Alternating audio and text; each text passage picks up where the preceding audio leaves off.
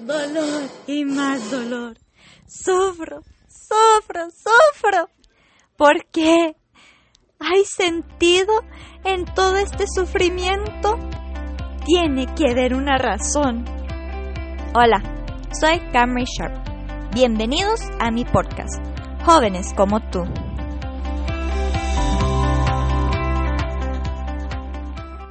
Nuestro tema para hoy es, el sufrimiento tiene propósito. Y se trata de dónde viene el sufrimiento y el propósito del sufrimiento. Primero, quiero responder una pregunta que muchos han preguntado. ¿Por qué sufro? Bueno, fácil. Hay dos respuestas. Es su culpa, y digo eso con mucho amor, y porque Dios lo permite. Alto. Cameron, usted dijo que la razón por qué estoy sufriendo es mi culpa. Disculpe. Tranquilos, ya me explico. Primero, necesito decir que no todo tipo de sufrimiento es nuestra culpa y no es siempre por algo malo. Una razón por qué sufrimos es el resultado de decisiones que hemos tomado. Mira en el principio, en el libro de Génesis, el primer hombre y mujer tomaron unas decisiones muy malos. ¿Y qué era lo que hicieron? Pecaron contra Dios. ¿Y qué pasó? Génesis 3, versos 16 al 19. Dios permitió que llegara sufrimiento sobre ellos y sus descendencias por el resultado de sus pecados. Mira otro ejemplo en la Biblia del pueblo de Israel. Cuando quejaron contra Dios y se apartaron de él varias veces, ¿qué pasó? Vino sufrimiento de muchas formas. Y puedes ver esto en los libros, el libro de Éxodo, Números, Levítico y Deuteronomio. Hay muchas historias de cómo vino enfermedades, culebras venenosas y, bueno, mucho sufrimiento. Todo era la culpa de ellos porque ellos pecaron. Y nuestro último ejemplo es de la hermana de Moisés, Miriam. Se levantó contra su hermano, quien era su autoridad, ¿y qué pasó? Nos dice la Biblia que una enfermedad bien fea vino sobre ella. Llegó un sufrimiento sobre ella por su pecado. Pero, gracias a Dios, Moisés oró por ella y fue sanada. Tú y yo sufrimos por nuestros pecados también. Y estos sufrimientos vienen de diferentes formas. Pensamos cuando fuimos niños. Si tuviéramos padres que temaban a Dios, entonces cuando nosotros pecamos, cuando desobedecimos o hicimos algo malo, ¿qué hicieron? Nos castigaron. Muchas veces el castigo era la barra, o a veces era un regaño fuerte, pero en amor, o también puede ser que nos quitaron un privilegio. Todas estas cosas eran una forma de sufrimiento. Otra vez, vemos que el sufrimiento vino por algo que nosotros hicimos. Era nuestra culpa. Nosotros causamos que nosotros sufriéramos. Sin embargo, no todos los sufrimientos son negativos y no vienen por el pecado. Por ejemplo, una madre sufre un poquitito de dolor para dar luz a su bebé. Bueno, si una madre está escuchando, tal vez me va a decir, no, no, no, es mucho dolor.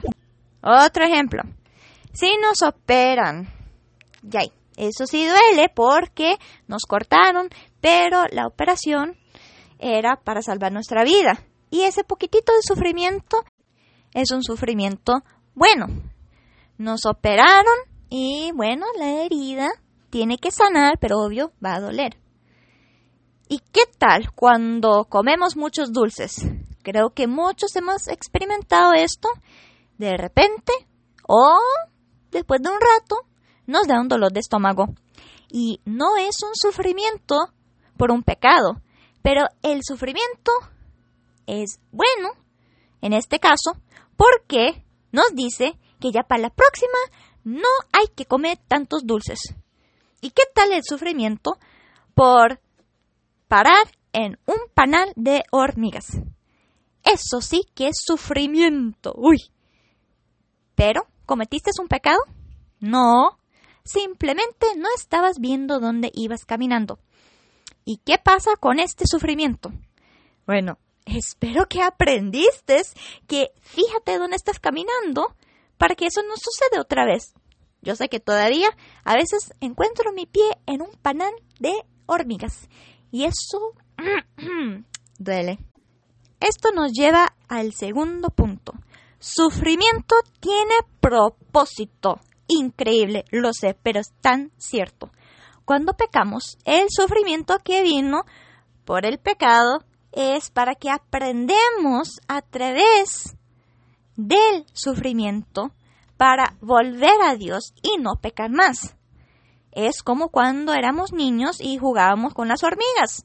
Yo no sé si usted lo hacía, pero yo a veces agarraba un palito y yo ahí lo ponía en el panal y yo jugaba y molestaba a las hormigas y tarde o temprano esas hormigas me atacaron. El dolor que sufrí era una lección para no molestar las hormigas. Más después cuando mis padres me dijeron no hacer eso. Y jalar la cola del perro. ¿Qué pasa? Nos muerda y aprendemos no jalar la cola del perro. Un sufrimiento con sentido, con el propósito. El perro muerda para decir, no me hagas eso. Un sufrimiento con propósito. Sufrimiento que nos hace más sabios o muestra que somos insensatos si otra vez intentamos jalar el perro de ese cola. Quiero decir, la cola del perro. Dios también permite el sufrimiento para mejorarnos. El hombre Job en la Biblia era un hombre muy justo, pero Dios permitió que ese hombre pasara por un tiempo de sufrimiento. ¿Por qué? ¿Es porque Job pecó? No. ¿Cuál era el propósito?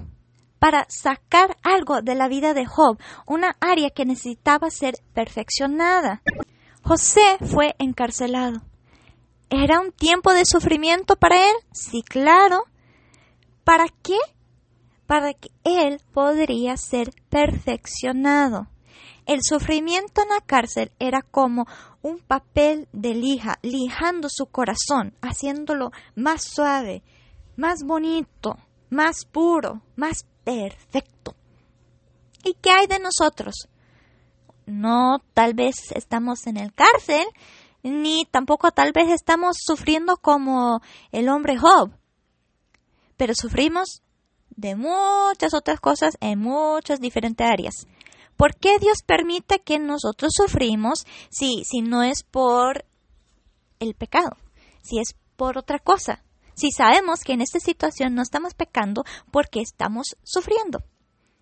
El propósito del sufrimiento que Dios permite en nuestra vida es para, dice segundo de Timoteo 2.12, si lo traduzco de inglés a español, dice así, el propósito del sufrimiento, uno de ellos, es para que podamos reinar con Cristo.